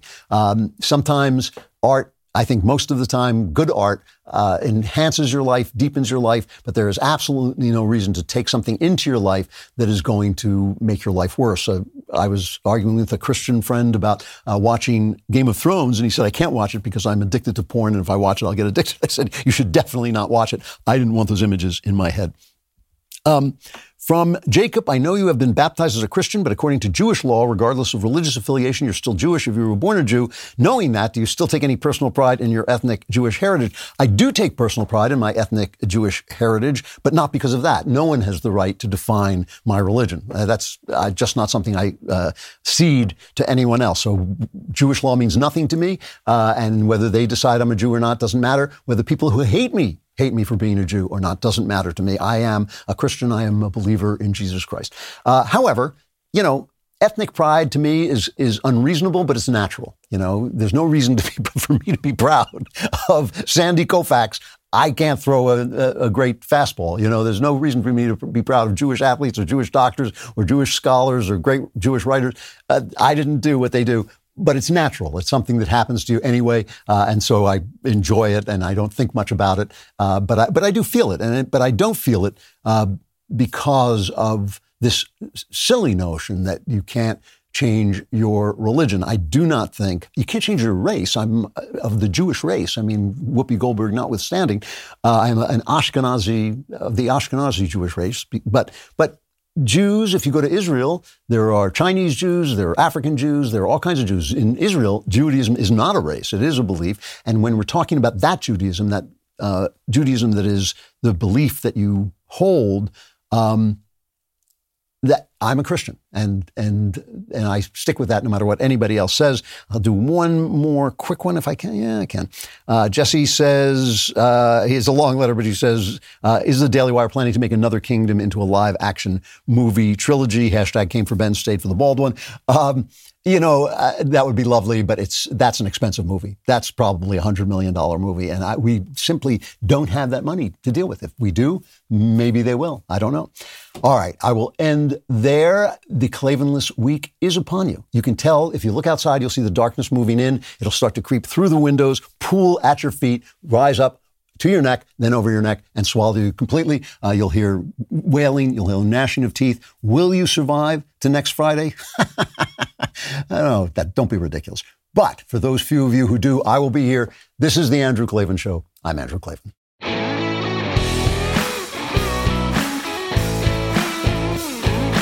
Hey, if you enjoyed this episode and want to spread the word, give us a five star review and tell your friends to subscribe too. We're available on Apple Podcasts, on Spotify, basically wherever you listen to podcasts. Also, remember to check out the other Daily Wire podcasts, including The Ben Shapiro Show, The Matt Walsh Show, and The Michael Knowles Show. Thank you for listening. The Andrew Klavan Show is produced by Lisa Bacon, executive producer Jeremy Boring. Our supervising producer is Mathis Glover. Our technical director is Austin Stevens. Production manager, Pavel Wadowski. Editor and associate producer, Danny D'Amico. Our audio is mixed by Mike Coromina. Animations are by Cynthia Angulo. Hair and makeup is done by Cherokee Hart. Our production coordinator is McKenna Waters. And our production assistant is Jacob Falash. The Andrew Klavan Show is a Daily Wire production. Copyright Daily Wire 2022. John Bickley here, Daily Wire editor in chief. Wake up every morning with our show, Morning Wire. On today's episode, violence against police is on the rise, states and the federal government square off over the National Guard vaccine mandate, and the NFL is hit with a racially charged lawsuit. Join us and get the facts first on the news you need to know with our show, Morning Wire. Hey, friends, are you struggling to attract and retain top talent? If you're worried about recruiting and retention, consider Insperity, a leading HR provider. They'll help you improve hiring and compensation practices so you can spend more time growing your business and less time on HR. Visit Insperity.com and download their free ebook on how to build your dream team. Don't let a lack of talent hinder your success. See how Insperity provides HR that makes a difference at Insperity.com.